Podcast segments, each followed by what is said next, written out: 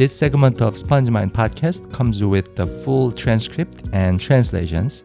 You can get the material for free at spongemind.org. 안녕하세요. 스펀지마인드의 존슨입니다.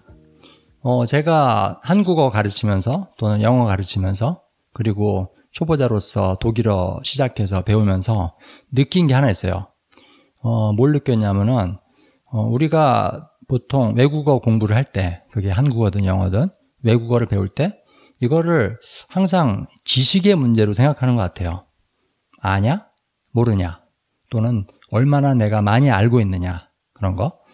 근데 이렇게 제 경험 삼아서, 제 경험에 미루어 봐서 생각을 해보면은, 이거는 지식의 문제일 뿐 아니라 속도의 문제인 것 같아요. 반응 속도의 문제. 얼마나 뇌가 빨리 반응하느냐. 그거라는 거죠. 즉, 아냐, 모르냐보다도 이게 얼마나 빨, 그, 얼마나 빨리 반응하느냐. 어, 느리냐, 빠르냐. 그 문제가 더 중요할 수 있다는 거예요. 어, 예를 한번 들어보, 들어보면 지금 내가 이 한국어 문장 또는 음, 독일어 문장을 보고 있는데 이거를 어, 내가 이해하는데 10초 걸려요. 10초. 지금은.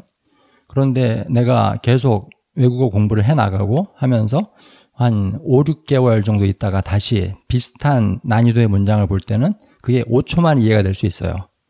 그리고 점점 세월이 지날수록 이게 1초가 되고 나중에는 그 즉시 이해가 되는 그런 단계까지 이릅니다. 어, 비슷한 수준의 문장을. 어, 이렇게 반응 속도를 높이, 반응 속도를 단축시키는 게 굉장히 중요한 문제라고 봐요. 지식의, 지식의 문제보다 이게 더 중요한 거라고 봐요. 어, 그렇다면 어떻게 하느냐? 반응 속도를 단축시키기 위해서. 이거는 이해는 되지만 아주 느리게 이해가 되는 말들을 자꾸 만나봐야 돼요. 그러면서 그, 그 말에 대한 익숙함? 그런 것들 늘려야 되는 거죠. 뇌가 점, 점점 더 그런 같은 문장 형식, 같은 단어들, 같은 문장 길이 이런 거에 익숙해져야 돼요. 어, 어떤 거랑 비슷하냐면은 우리 육상 선수 있잖아요. 달리기 선수들. 어, 그 사람들이 처음에 어떤 연습을 시작할 때는 기록이 느릴 거예요. 아마. 그래서 계속 훈련하고 그 근력 훈련도 하고 폐 훈련도 하고 그러면서 점점 그 기록을 단축시켜 나갑니다. 연습을 하면 할수록.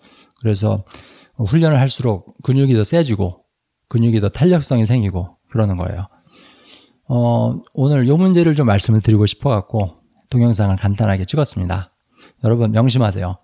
언어를 배운다는 거는 지식의 문제일 뿐 아니라 반응 속도의 문제이기도 합니다. 그리고 반응 속도를 단축시키는 게 어떻게 보면 지식을 늘리는 일보다 더 중요할 수 있어요. 오늘은 여기까지 말씀드릴게요.